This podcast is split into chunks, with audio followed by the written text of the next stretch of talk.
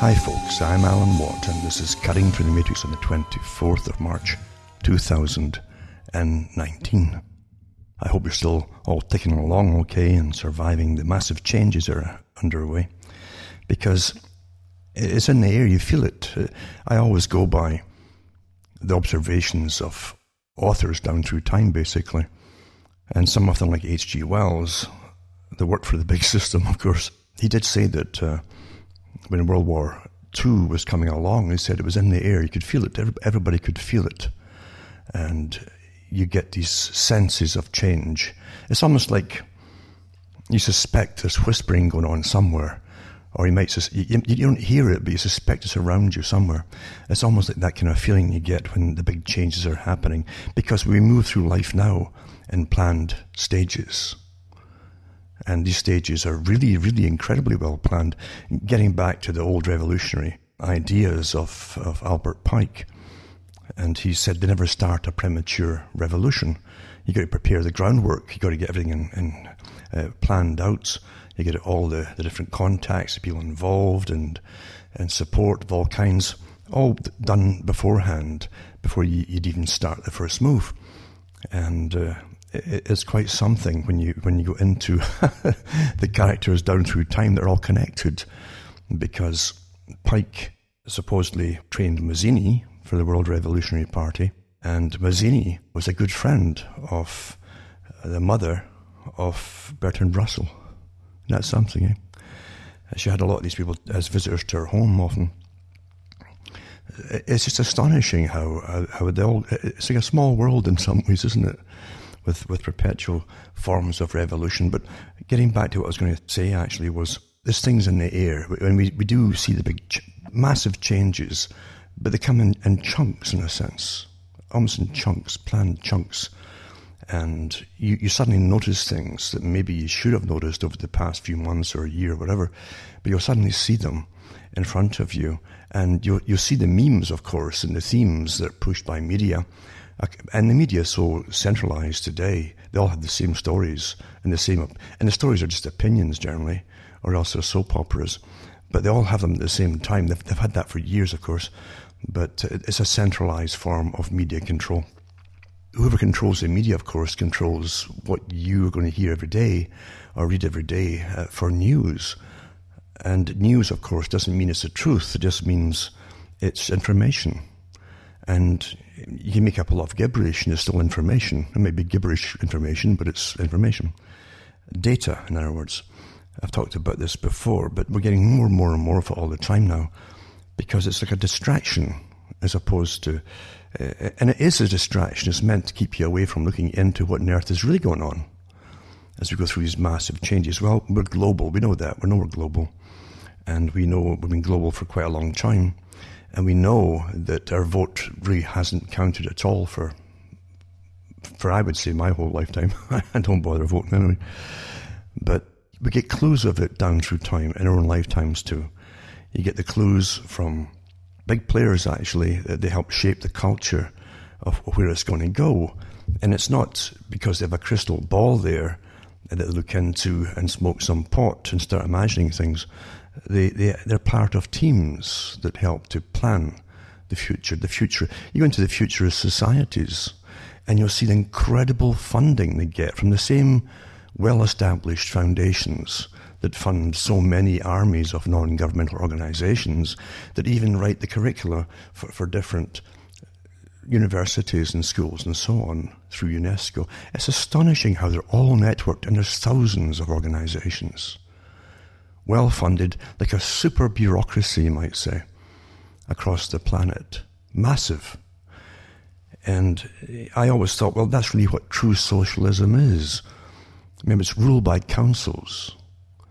And under the utopian type of idea for even Marxism, they would have rule by councils. Soviet means rule by councils. And it never happened to work out that way in the Soviet Union. But behind what they told you they're all about, of course, they had a more totalitarian system, which always comes through a centralized governmental system that has to ram its agenda down the throats of everybody. They don't tolerate time. They don't bother with time to condition you. They get done fast with threats and fear and all the rest of it. We've been living through the most successful form of it for before you were born, actually, before you were life, and before you were a gleam in your daddy's eye, they say. We've been living through this system, and this system has many different names. Because it's just the same like Winston Churchill when he came out in Parliament and lambasted what he called this group that had been running the British Empire for a long time and interfering in its affairs and even promoting different wars and skirmishes in different countries and things like that. And what he's referring to was the Lord Alfred Milner group, because they used different names even then. And it's hard to they have a lot of different clubs belonging to it. You see specialized groups, but they would keep their own name pretty secretive. And so you talk about one, you didn't realize it was connected to all the rest. Interlocking circles, you see. And that's your circle of friends, your circles of acquaintances and circles of clubs, as Professor Quigley talked about too. So you see this system runs all sides of things, the dialectic. Some of them, the writers even boast about it. And I've mentioned it before, you can't get change without taking what you want to change, knowing where you want to take it. So you create its opposition. And then you have the dialogue between the opposition and what already exists. And then you have your synthesis, thesis, antithesis, and then synthesis. And from there, you go on to the next step. Now the synthesis is the problem, and you want to go to the next step, so you get opposition to that, to change it again. And it's rapid change. Some of them called it rapid, planned, or accelerated evolution of everything, society, everything. And it's pretty well been happening your whole life long, planned that way. To let things happen by themselves in society, it probably never happened, actually. Or if it did, it would take many, many more centuries to happen that way. We live in a very, very planned and organised society. But as you go into the futurist writings, the incredible money that's thrown at them, because they have members that are at the tops of so many think tanks of education, psychology, behaviourism and so on, and they all advise your governments across the planet, working together. I can remember too that as Quigley said so many times, that they're often mistaken. His group that he belonged to, the CFR, Royal Institute for International Affairs, they were often confused with communists and called communist. But he said that it's because their goals are so similar to it. It's a planned form of socialist control, a scientific socialism. It is better to call it that.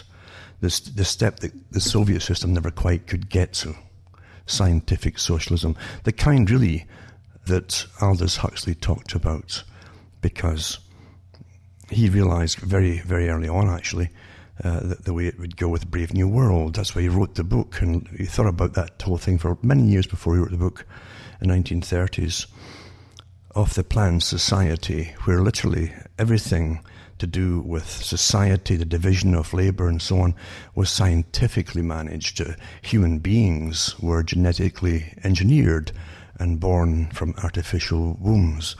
All the supposed defects were brought out of them, and defects could be argumentative behaviour, for instance. That'd be all removed by selective genes, and of course they had their perfect blueprint basically for subsequent generations once they perfected one. And you just clone them and so on, and then have them born in test tubes. That was the idea of it, or mixed in test tubes and born in artificial wombs. So anyway, here we are, and we look at all this stuff, and I've got so many articles I've saved over many, many years of artificial, starting with artificial insemination, of course, then the gene manipulation many years ago. And every government's been involved in this kind of stuff for so long that they'll never, ever disclose all their works until for another 50, 100 years, because that's how things are done. In 100 years' time, no one cares. And what you'll be in 100 years, you'll have completely no interest in anyway. Well, you'll be so far beyond here, beyond the now. But anyway, Huxley saw all this coming, and he knew that division of labour, that's one of the big things you see in a socialist society. Intelligentsia should manage the system. Huxley referred to a dominant minority at the very top of his system. In his talks with Mike Wallace and other people, he said that there's always been a dominant minority, and he didn't see any reason why it would ever fade away. So you'd have a dominant minority, but amongst the minorities talking about, you have the money-managed system. In Brave New World, there's no mention of money or anything like that. There's maybe little extra perks and so on for your status, but everybody was fed. You had your drugs supplied, your soma, to keep you happy, and no one was really bored, and there's lots. There's nothing you couldn't have, and material-wise. You could have everything, all toys, fun, and everything else, and no one worried about it. So it's pretty well been heavily managed. But the thing was, because you were created to be a worker of some kind under the Alpha Plus type, you would still be programmed, basically, through genetically programming for a specific function. It's really fascinating to see it, because this is an ancient idea, going way back thousands of years. And the socialist system itself is the same for those who don't understand it. The perennial philosophy, as they call it, and so on. It's the right of those who understand, or those who know, meaning in the groups that they've joined, intelligentsia, that they have the right to rule over the lesser beings. Plato talked about an awful lot. He came out with his book, The Republic. And in the Republic, he had a stratified society of experts, basically, who would breed in for themselves. This is the precursor to Brave New World. But it's been a kind of handbook and something they've toyed with for many, many, many centuries. Because Plato said that in the Republic, they would have a guardian class at the top, who would only breed amongst themselves. And then you'd have ones down below, and you'd even breed your soldiers. There would be mixed women and men. Awfully interesting, really. And here we are today with the same thing going on. And there's way more. I think if they breed at all, they may even get eventually grants if they do breed in the military with other people in the military and have offspring, until you have a military class. So you had all these different classes, specially bred, in Plato's Republic, and how to manage them all, etc., etc. And then you jump to today, where you have you're still living with Brave New World, and we're going through it rapidly so, with the centralization of all the systems. We have our specialized classes that we don't vote for, who are going to be more scientifically tyrannical than the previous classes, believe it or not. And I look at history differently from most people. I see the beauty amongst people themselves, in all generations, everywhere, because it's the little moments alone, or with a few people in the country or whatever, and on a beautiful day, and you see the grass go. It's these kind of things that stick in your mind, not concrete buildings, at least for it is for me. And these things are just fantastic. You know, they're fantastic. They're very. You could always put them in the category of being holy, because you'll never forget them. You open up to something way beyond yourself, and you don't need a TV to do it. You don't need a computer. You just open your eyes and smell the air and listen to the birds and look around, and that's it, you see. But these will stick with you, even if you are dumped in a concrete jungle eventually. And so what they're doing in the managed society, they don't see you as individual. They really don't. Even though I've got stacks of stuff from them themselves, from their educational departments, on the fact that they admit amongst themselves that they have problems, because by really ramming home, and that's what I mean by big leaps forward all the time that you suddenly catch on to, and it's all around you, it's in the air, it's actually getting manifested. You're seeing, like for instance, the huge move for getting children across the planet, all organized, of course, by adults to appear on television everywhere. Oh, we demand this and we demand that, and sustainability and nature and vegetarianism and all these things and so on. And that's all done by adults and special groups who are way above them. Of course it is. But it also takes complicity of a media that's centralized as well, and probably owned by the same people eventually at the top, who run all. But it's to convince everybody else who's an observer, the passive observer, that this seems natural. And, well, if they all agree, but, well, maybe it should be that way, you see. It's so easy to do, isn't it? So easy to do. When they can show you anything, tell you what to think about it, and then you come to the conclusion that's already been designed for you to come to. Marketers have professionals and behaviorists and psychologists working with them in linguistics who know exactly, in psycholinguistics, they can take you exactly, lead you through step by step through a little conversation until you'll definitely arrive at the conclusion they want you to have, maybe even for life. But no one, you see, if you're a truly free society, you'd be taught this very thing.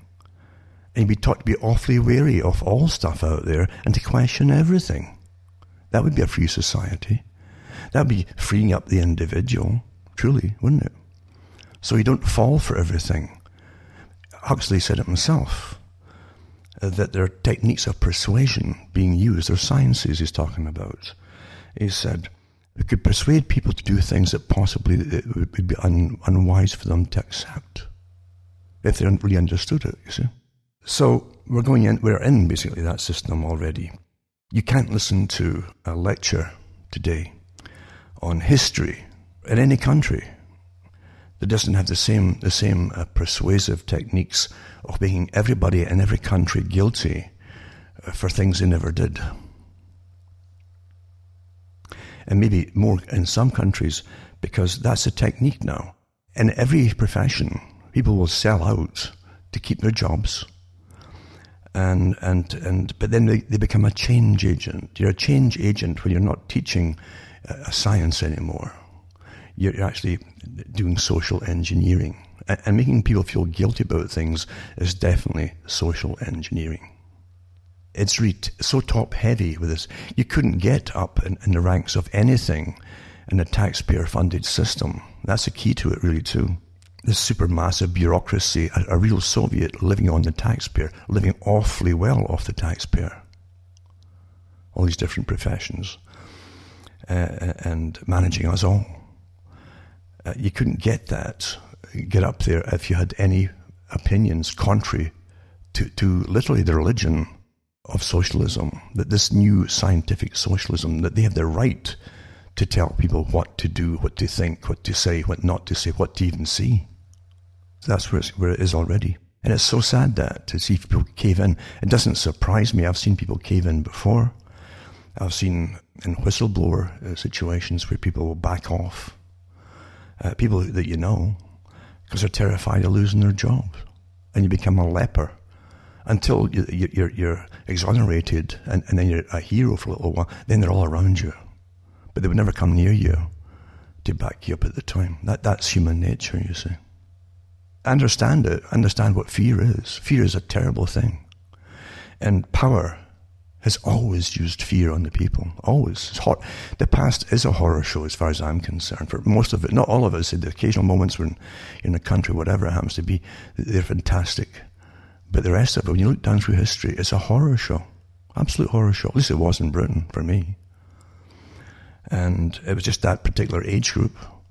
And 10 years later, the system changed again into the kinder system, as they called it. And then, I think in the 1980s, they started giving credit cards out for the first time amongst the people. And they could start buying things they could never get before. But up until then, it was just austerity. Right through from, really, World War I right through, and I think before World War I too, the people really didn't have much. They still had poor houses, you know. They didn't have the welfare system. And they had the free trade system going by the same people, but meaning clubs and agencies, like Royal Institute for International Affairs, before they called themselves that, of course. But they had the same group with free trade, and of course the people in it all were members of big corporations that happened to profit awfully well off free trade, and they helped plan society and the whole future of the world right to the present time. Again, going back to Plato, the division of labor, and then you get into Brave New World, where you literally have, it's beyond Marxism, you literally have the creation of the types of humans for each type of labor, until you have the ones at the very bottom that aren't too bright at all. Bred that way, especially for menial tasks and repetitive, boring tasks. So we're in it. We are in it. But when you read academia through their papers and lectures and so on, it's so in your face. There's no hiding it at all, really. And because it's all the terms you're hearing, sustainability, global warming, and then climate change, and all the other things are brought into it. Overpopulation, they're right out there. They're saying it all now. Saying it all. And the borderless society, etc., to take the heat off the countries heat overpopulation of the countries that are flooding out. They say that 40% of the world's food supply, so they say, will have to be used for Africa, the whole of Africa, in a few years' time. All these scary scenarios, you see. So the borderless world, planned, no one got to vote on it. It just happened. It was like a page turning, wasn't it? And then you're wondering why mass migration. But no one says this is to change. Well, from officialdom, from government, that is, no one has said it's to change the whole of the whole system changes. It's a new system we're in, obviously. And I mean, we are all in it. It is global. And it won't be given preference of any kind to any group eventually, as they flatten everything out down through the years. But it's planned that way. It was planned before I was born, and that's the key to it. They needed world wars. They said that. H.G. Wells said it. They needed the big wars to make nations give up their sovereignty. He said that.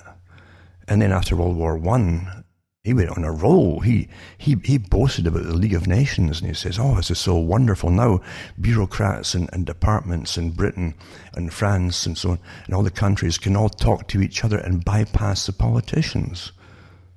So the bureaucrats could all run the whole planet, and the politicians would be eventually phased out. That was the idea of it. And when folk weren't quite ready to give up their sovereignty, he said, we need another war. Another world, and they got it. So you got to understand there have been people for generations, at the very least, probably even older, but for generations who've planned this.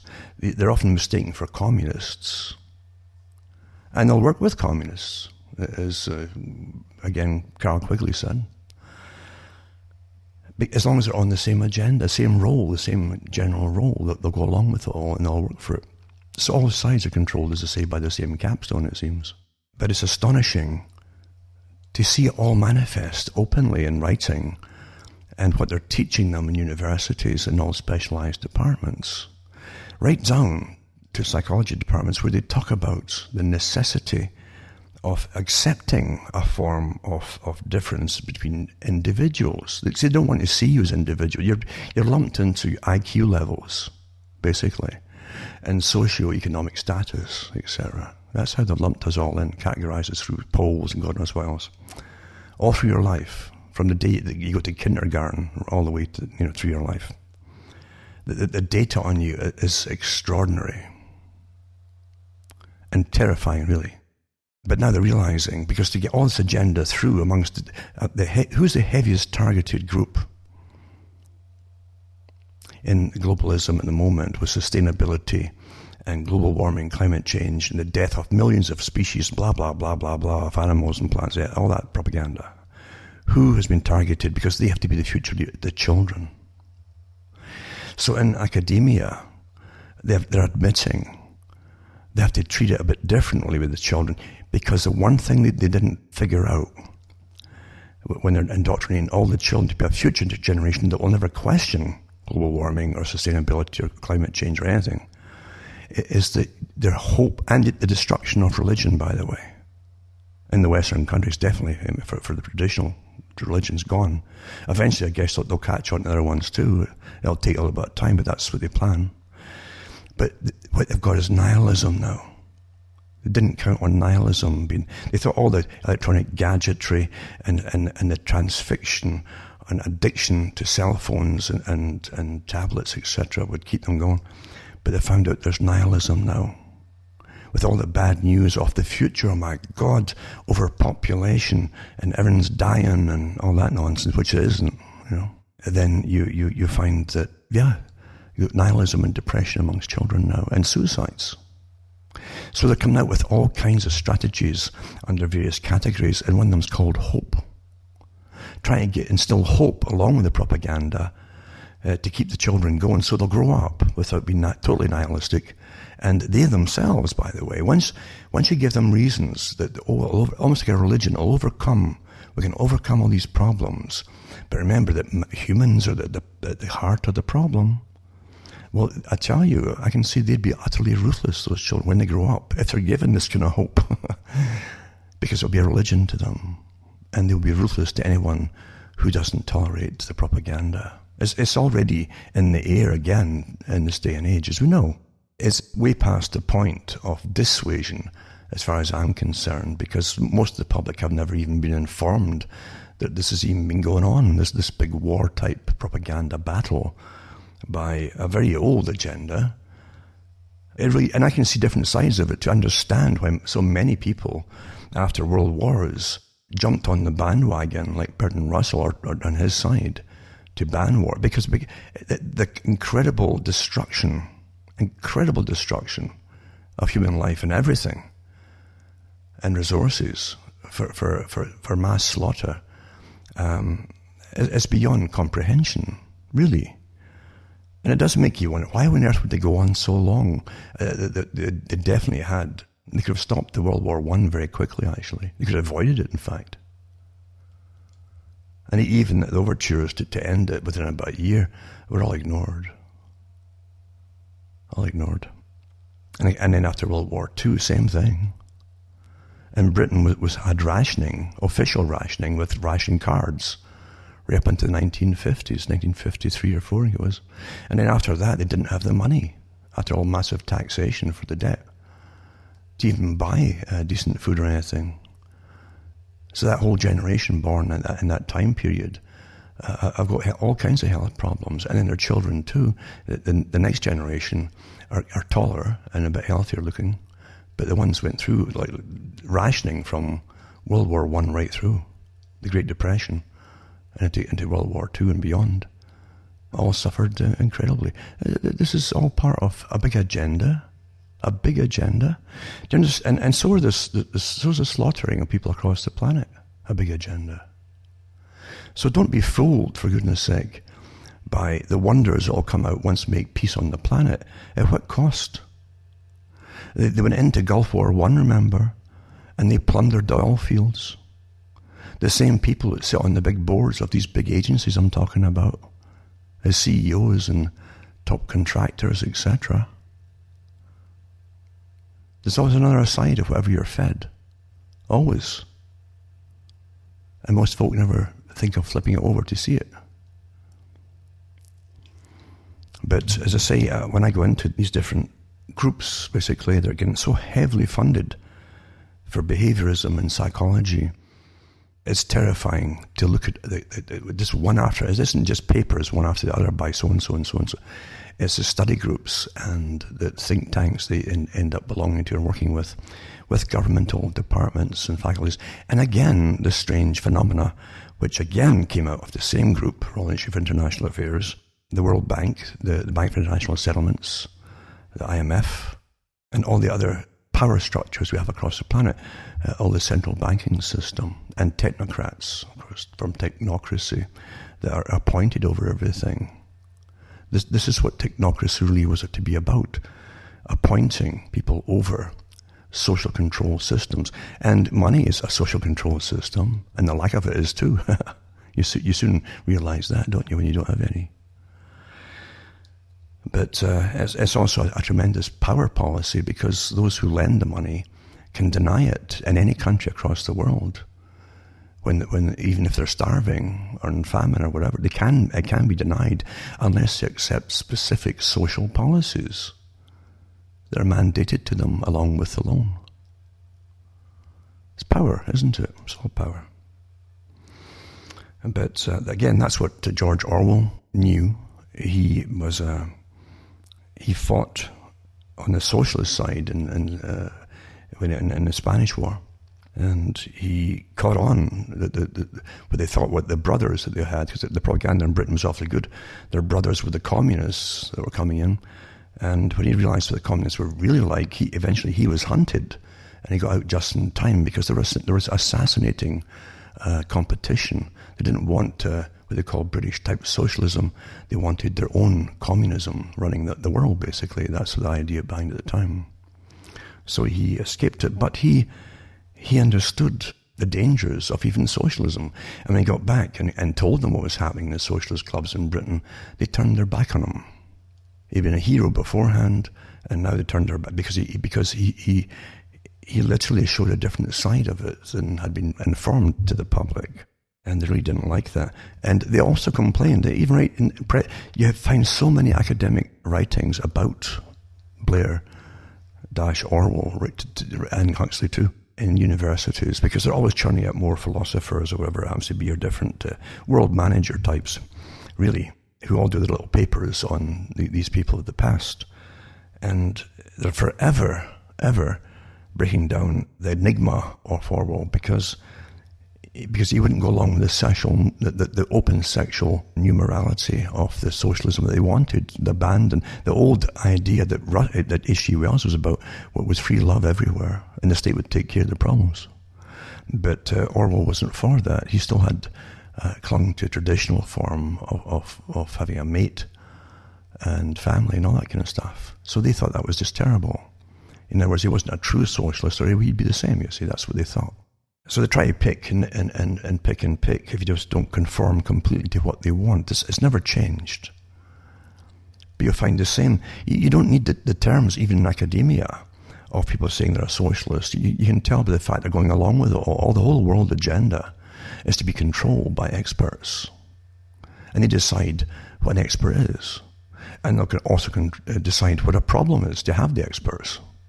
Yeah, well, it's a problem. We need experts for this problem. So they create the problems, and that's it. And it's just too easy to propagandize their agenda without ever explaining to the public the other side. There's always a side of everything, another side of it, like climate change. Obviously. And climate change, they've said over and over, is their excuse they jumped on, basically, to force the public to accept the need for them to be in charge of it, the specialists to be in charge of it all, and give up all your rights and freedoms. It's fascinating, really, but it's scary. And meanwhile, what you're given is an antidote to all. It's just the propaganda from the media. That's not an antidote to anything. It's gossip. If folk haven't figured out that this incredible farce in Britain with Brexit is literally a soap opera for the public. Will she leave? Won't she leave? Will she leave? Won't she? Back for how many years now? And it's still going on. And then you have Donald Trump. Did he collude with Russia? Did he not collude with Russia? But back and forth for what, 2 years now? What a soap. What a soap. And I know that there will be a massive, the final push, a push for sure, because they want to get into a few enemies left in the Middle East there. And they've been building up the soldiers and reserves and so on, and quietly training and strategizing, etc. Of course, it has been. They've been doing that because he promised he'd do that. He'd get rid of all. But the thing is, you're getting a soap, aren't we? We're getting an incredible soap opera that you can't believe. You hope you believe it. Do you really believe they took his cell phone away once because he kept tweeting? Do you really believe this rubbish? Do you? He doesn't even do his own tweets. None of them. They're not sitting hooked to the phone like the rest of the population, like the children. Anyway, we're being managed awfully well now. But in academia, it's fascinating to see how each department, each topic is now sanitized in certain ways. And often, even the good stuff is taken out. The decent stuff is taken out and parried with stuff to make people dislike other people. It really is. It's weaponized. Getting the truth today is like what George Orwell said, even speaking the truth. It can be taken as an act of treason. It really can. He said something, just to paraphrase, something like, to say the truth in a time of universal deceit is akin to, could be taken as, or akin to treason, basically, by the state. And we're pretty well there now. You can see the intolerance if you simply question, you just ask a simple, naive question without an opinion behind it. You want to know something, you ask a question, you actually sense they're not supposed to go there by angry type of, it's almost like school teacher techniques that you maybe remember from your early schooling, your primary schooling, because that's how they would be at times. You'd be quite naive about things, and if you didn't want to ask questions in a certain area, it was a hostile face and a grimace they'd put on at times. You understand why adults would act to children that way, but why would adults act towards adults that way too? That doesn't bode well. It really doesn't. Because, as I say, fear can motivate people who want to keep their jobs and who will be placed over you. Fear can motivate them to be really nasty to you. Really. As I say, it's just like whistleblowers, they'll desert you, or your friends, if you're right. And if there's any threats come from whatever force it is, they'll desert you. It's a fear terror technique used by authorities down through many centuries. Many centuries. You know, that in Britain, say in Scotland, for instance, as an example, they had these dingy prisons. Dingy, and you could be locked up in prison for anything at all, really. You're in a system where they already had monopoly power for merchants. Everything that people needed went through the merchants. The merchants would also be town mayors or city mayors, and they would give out licenses for even selling and retailing stuff. They controlled everything, for those who don't understand. The ministers, and they would appoint the ministers, their own ministers, to the local churches to keep the people behaving themselves, for instance, if they're getting a bit restless or too many grievances about starving, for instance. Everything was so controlled. And they don't teach it much in the history books either, but when they had the Irish famine on the go, around the same period, and they're clearing, it wasn't just the highlands of Scotland, they're clearing the lowlands too. You find that and exporting folk across the world. But if you were accused of anything, a justice of the peace, an appointed justice of the peace would have you condemned for, basically, you're put in a dungeon with no windows. Someone would have to, some charity or whatever, would have to find a couple of shillings to get you bread. And if you couldn't get that, you starved. In the prison, you'd starve to death, waiting trial. And then you had your brief little trial, like with the GIP again, and then whatever the sentence was, it was just carried out. It was a horrific system. The guy who was in charge of the jailer type, he got extra fees and bribes for feeding the prisoners from passers-by, relatives, and whatever. The hangman, each town and city had a hangman, and sometimes called the staff man, because he was given a staff for his power, that's what his symbol. And he would also nail people. If you're a bit deaf, you didn't hear some order, he could do anything with you. He could put a nail through your ear and nail you to the wall. That's the cruelty that existed in the 1800s, right pretty well up to the early 1900s, in fact, into it, actually, it certainly did. So it's a horror show, absolute horror show. Most folk had very little or no education at all. So it was easy for a centralised clique of educated to rule things, very simple, and living a very luxurious lifestyle. Because, I say, everything that you needed to survive was monopolised, from raw resources up to finished products, by monopoly powers. And in the 1800s, they had their weavers. Basically, they had weavers and small cottagers that had their livelihood depending on wool, etc. And then the big boys would import the stuff from other countries and dump it, because free trade was always being used by those who monopolize. And if they get cheap somewhere else, they'll dump it on you, and things like that. So everybody gets put in business, agriculture, and so on. But when they had the corn wars too, when folk needed decent food and they had no money, or hardly any money, they refused to allow it, basically, into the country at one point, from abroad, from America, that had charitable organisations in the 1800s. The British government would have it stopped because they were getting lobbied by the big, the merchant bankers, I mentioned bankers in those days had colonies across the planet. They exported a lot of the prisoners as slaves to Botany Bay and different places, guaranteed to die, and America's too. So crime did pay for those who run the system. They invented lots of crime, like starving, and you steal a loaf of bread to feed yourself, and there was no compassion back then, and that was just horrible. People who were in the same classes of them were terrified to help them, because it was obviously contaminated. If you were seen with them, then you'd be under the same scrutiny, you see. There's even a church in Scotland, it's a famous church, when they were clearing people off the land in 1800, and they were replacing it with sheep.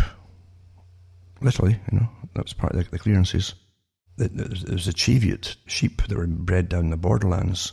They could withstand the island climate. So they were just moving folk off and off and off. And it's so horrific, because in the Highlands they had genocide. For those who don't know it, there was genocide.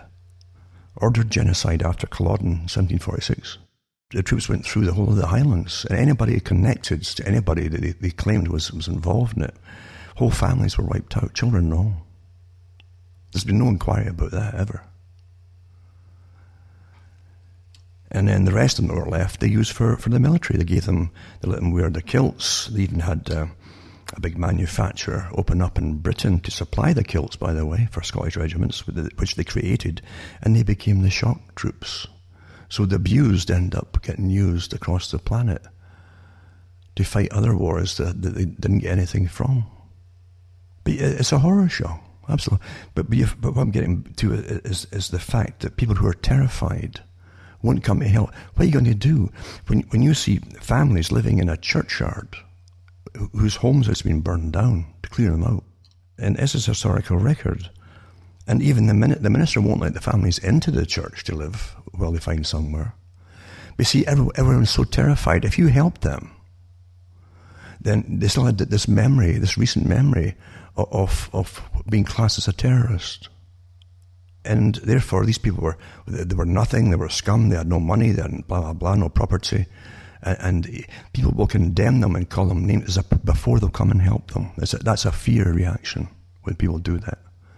And it's so that they don't get connected with them, and possibly that they get their home burned down.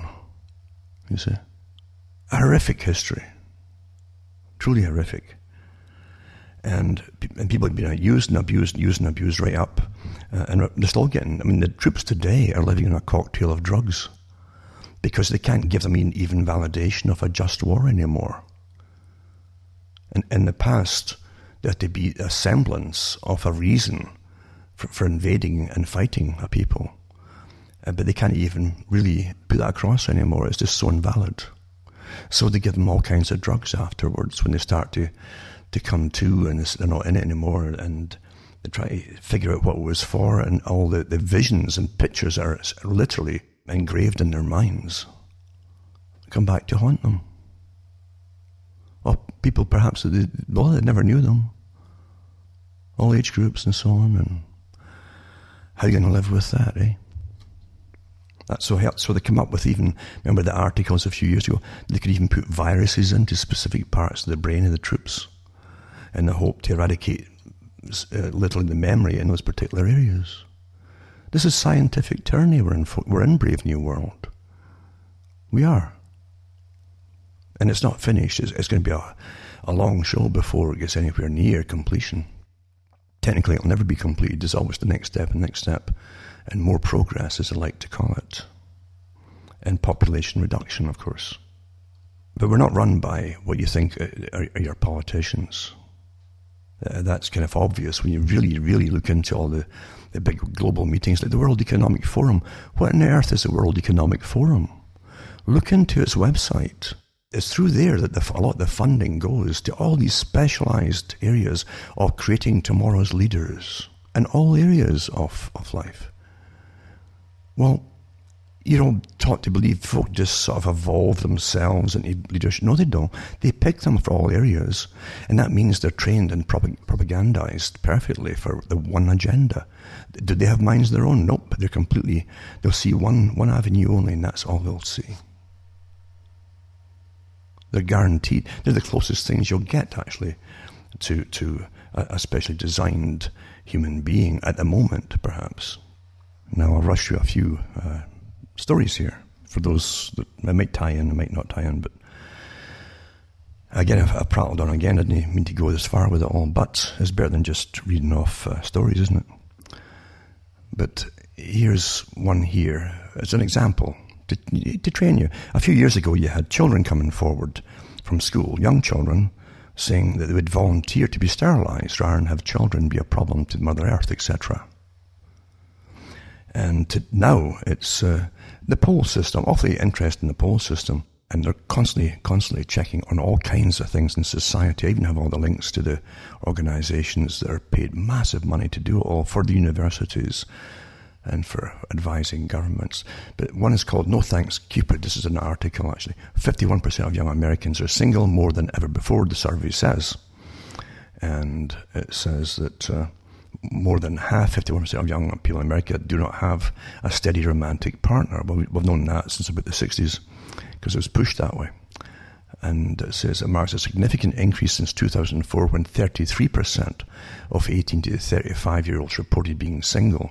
You see how this is done every year, these studies, you know, over and over and over, you see. And it allows the ones who are pushing the cultural agenda insight into whether it's working or where they have to tweak something and so on, according to changing your opinion and your behaviour and so on. That's what it's done. Anyway, it says, report by the... Here's an interesting... It's where you go for all these studies. General Social Survey. GSS it's called. General Social Survey. It says, found it was the highest number of unattached people in the age group since the question was first asked in 1986. Actually, they did it long before that for different organisations. Not the same group, though.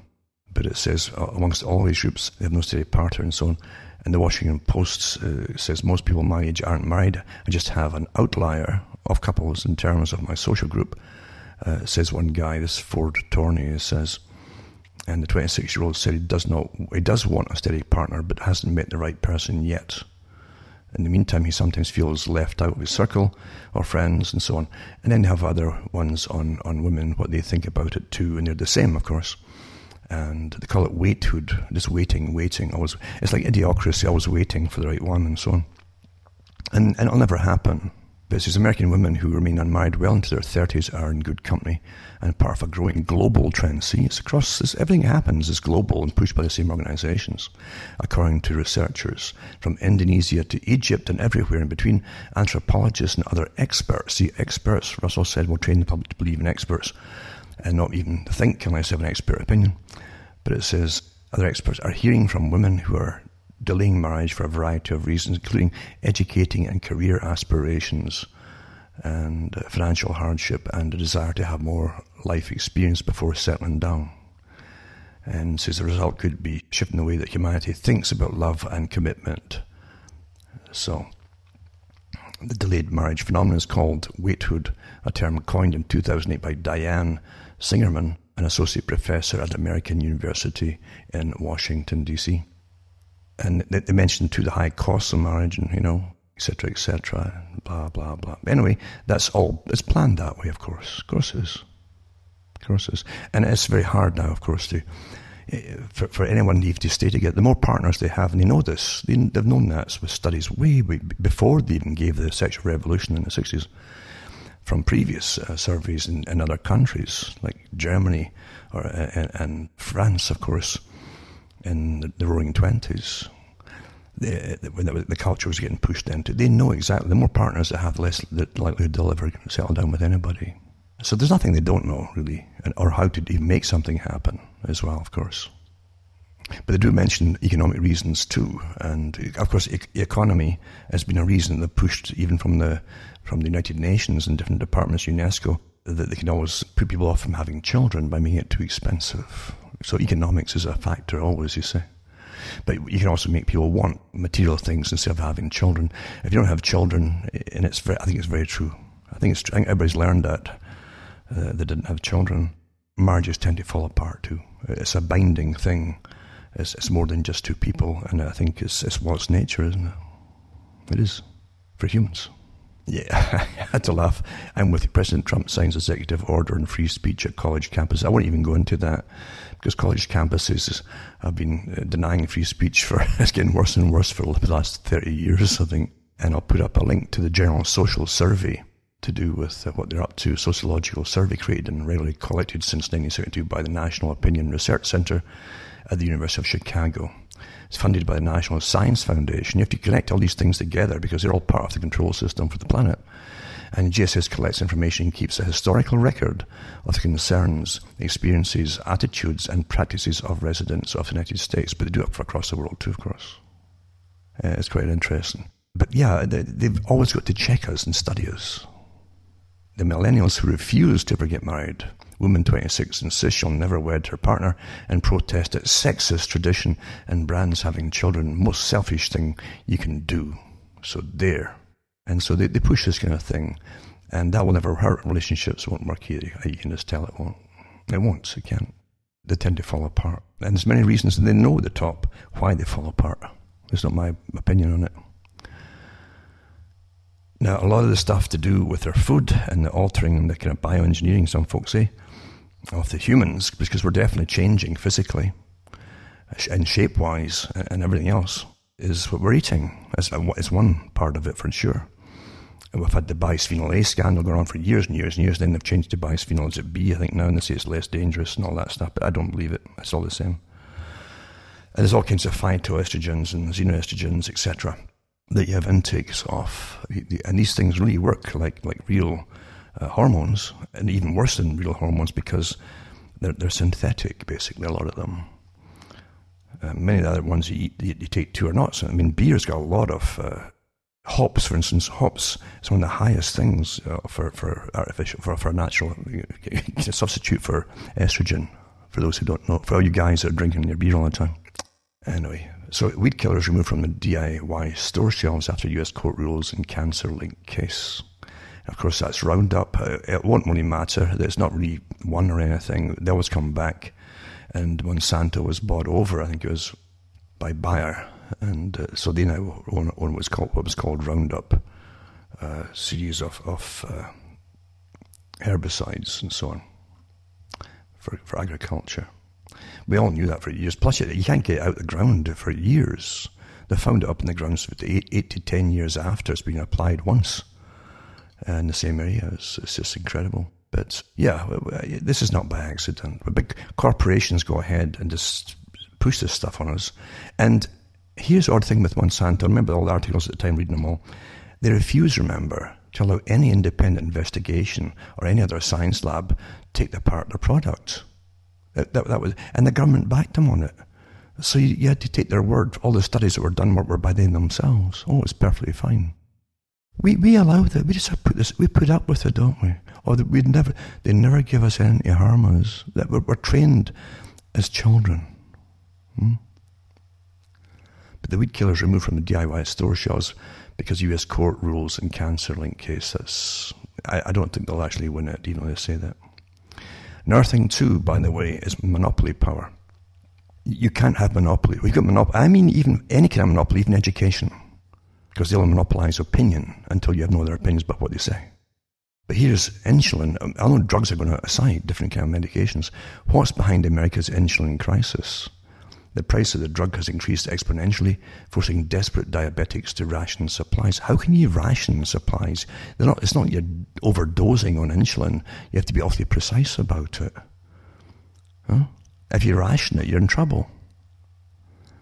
So politicians and patients demanding urgent action to tackle America's growing insulin crisis, which has seen the price of the life-saving drug triple over the last 10 years. That's actually worse than triple, actually.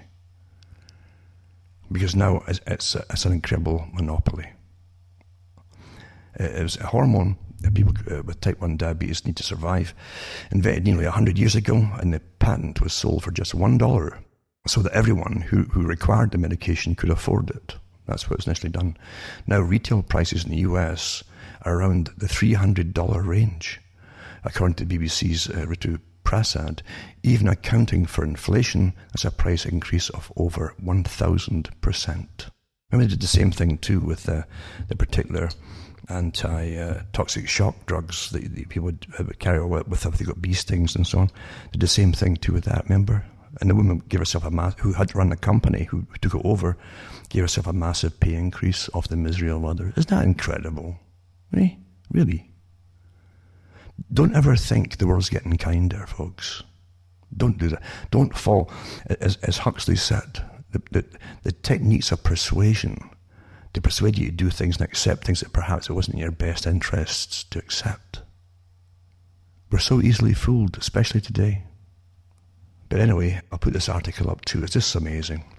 An article on human beings and healthcare as they're pushing the next step of it too. Digital assistance to provide 24/7 helping hand, etc. And how they're tying in technology, Amazon's Alexa and Apple's Siri, using AI to handle routine tasks and so on. So everything's coming together. Google, of course, is at the top, and their big building they opened up in London some time ago there. They had big surveys out, already granted by the British government, to give millions of people's medical records to them for supposed testing on these new programs. So much for privacy, eh? And it sounds wonderful, again. Precision medicine to personalised treatment. Sure, sure. It all comes down to cost and what is your standing in society. Do they need you? Do they not? That's it. A priest in Montreal was stabbed the night there, and it says St. Joseph's Oratory stabbing. People will come to pray for Father Grew. A guy just got up, and they won't say who it was, I think, and whipped out a knife and stabbed him twice and broke the blade too in the process, apparently. I very much doubt with the massive vitriol and targeting of the Catholic Church. There'll be any. I really don't think there'll be anything much said about it at all. It's sad that the decent people, and there's lots and lots of decent people in these churches that are definitely not paedophiles, are all lumped in with the sins of the few, basically, isn't it? It's tragic, that. But again, the Catholic Church has been a target of this socialist system. It's astonishing to me, actually, when you realise the complexity of even the top revolutionaries like Orwell, who literally had a hatred, absolute hatred, of the Catholic Church. And, of course, in the true socialist doctrine, they want elimination, eventually, of all religions, except their own religion, which is their socialism. Their pure reason and humanism, secular humanism, will run the show. But without the spiritual aspects, to say the children end up getting depressed, nihilistic, and suicidal. They always forget that.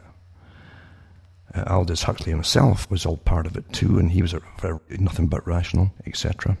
He had a few experiences himself that he couldn't help.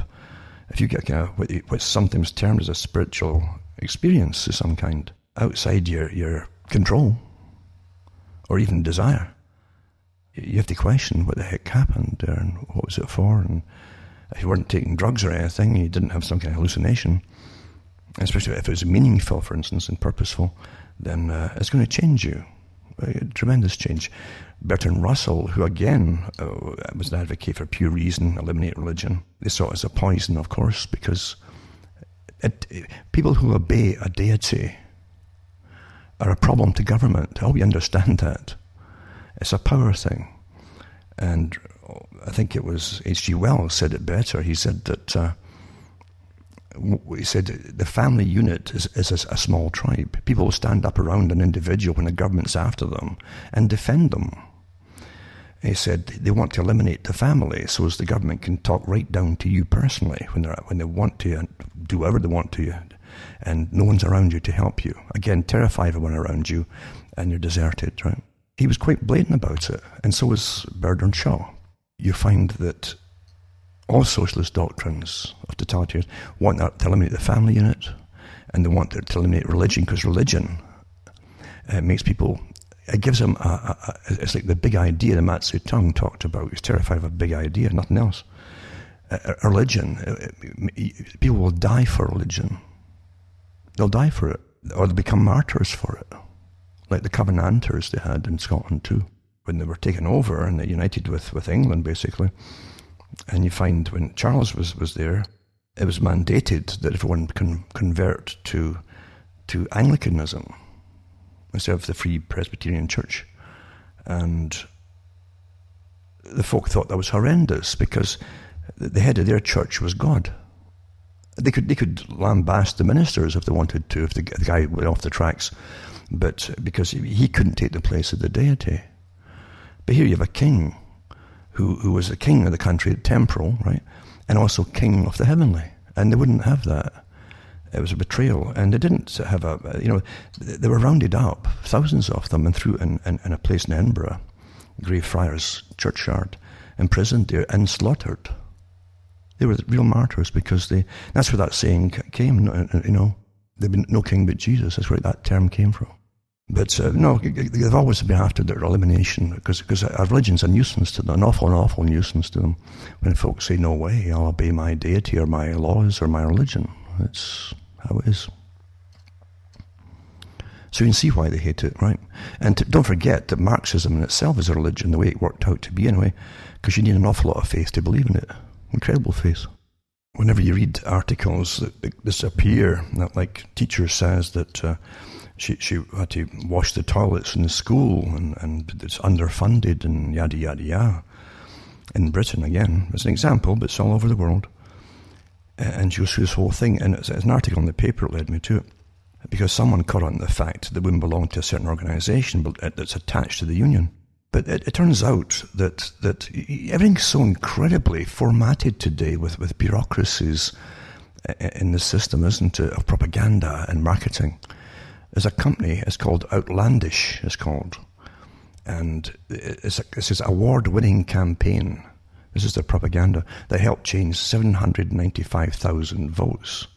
It's an award-winning interactive data tool to show how your local schools are being defunded. It's a propaganda thing for the teachers to use. And so they bash the Conservative government for influencing a campaign called F40. The aims of the campaign was to redistribute schools' funding away from overfunded regions.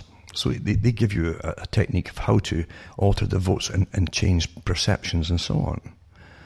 Everything is, you can't believe it and you read anymore. Anyway, this particular teacher said she was, oh my God. It turns out she got a massive pay increase before all this.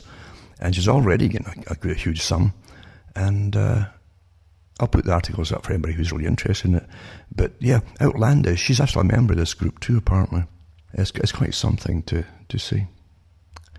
Also, the World Economic Forum, this unelected, self-made group.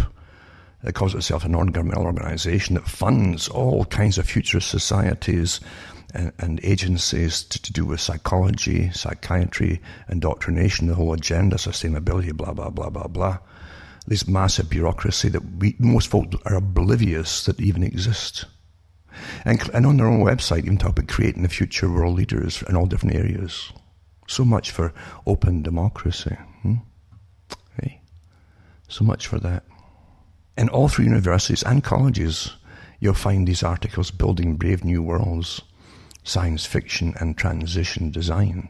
And the terminology is so bureaucratic. If you notice that if you learn the bureaucraties, everything's bureaucratic terminology. It doesn't matter who's speaking, non-government organisations or whatever. It's all socialistic nonsense. It really is. The first thing you do in pretended science is create a language that most folk can't understand. That's why you do it, right? That's it. This is what all these people do. Once they're at university, once they get a grip on the terminology, they can prattle on and impress each other with parroting the same stuff. There's no individuality in universities, really, honestly. And that's, again, what some of the top writers they even pretend they admire at times and sometimes hate, like Orwell and Huxley. There's no originality in universities for them. They all parrot the same. In all their writing papers, they'll quote different. This is by so-and-so, and they'll give blah, blah, blah, somebody's name and the year, blah, blah, blah, or the book, whatever. It's just one after the thing. They can quote, quote, quote, quote, quote. They have no brains of their own. Really, it's astonishing. Astonishing. Scary, actually. It's like robots. And another thing, too, with the whole sustainability thing, too, that all the children are getting pushed out to, we demand a worldwide campaign, they're doing it all themselves, eh? And who's putting the money out, eh? But it says that China, and this is from a couple of years ago, China signs $300 million deal, $300 million to buy lab-grown meat from Israel.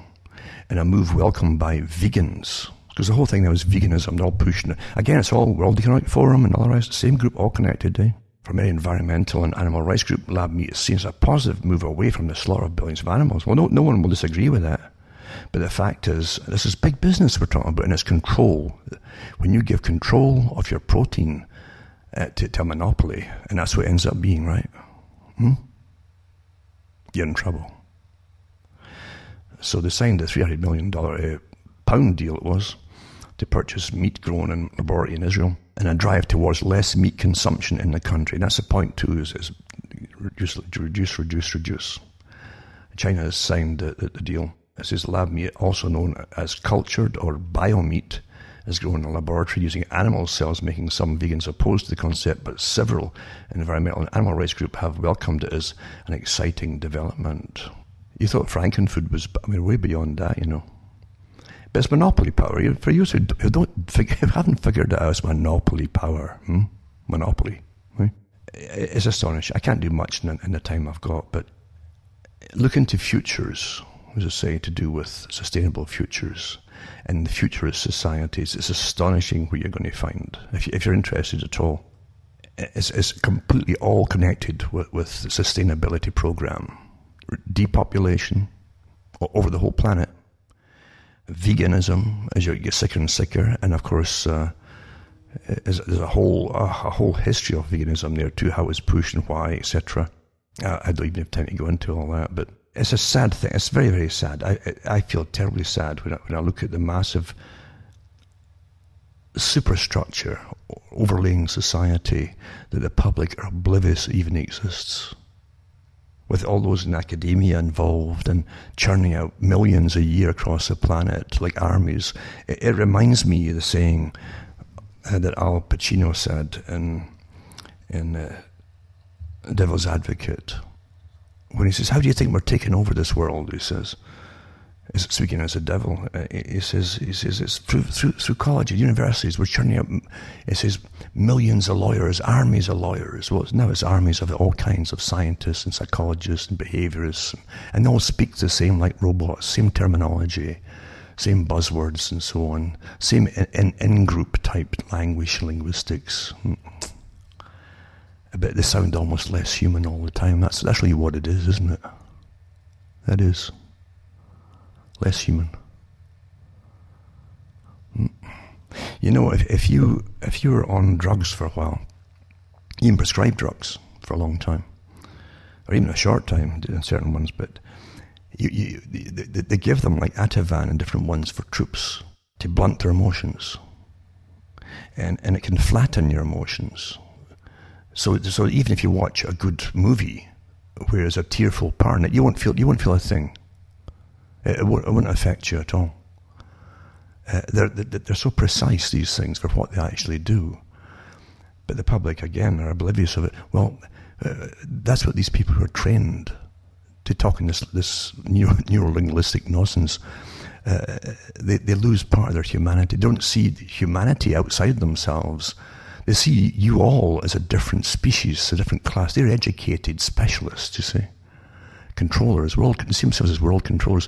You don't even speak their language, so they can't communicate to you. They won't even try. They won't try. That's the ultimate snobbery of elitism. It's like a doctor, and there's lots of doctors out there that literally don't have the patience to even attempt to explain properly what's wrong with somebody. They'll take a look at you, you'll never understand, you know. And they'll dismiss you like a lesser creature. That's what you have in academia. You really do. They think they're on a crusade and they're on their right, and that's brainwashed into them, by the way. So the scientific tyranny, dictatorship that Bertrand Russell was all for, and he said he was all for it. He said it will be ruthless and horrific and merciless. So it's not a good thing, with all its wonderful goals that it pretends it's going to do for you. You know, nothing is free, folks. Nothing. Anyway, sorry for babbling on like that. And I had many, many more things I wanted to say, but there's no time. For myself, Alan Watt from Ontario, Canada, where it's still freezing. And lots of snow out there. because of global warming, it's good night and may your God or your gods go with you.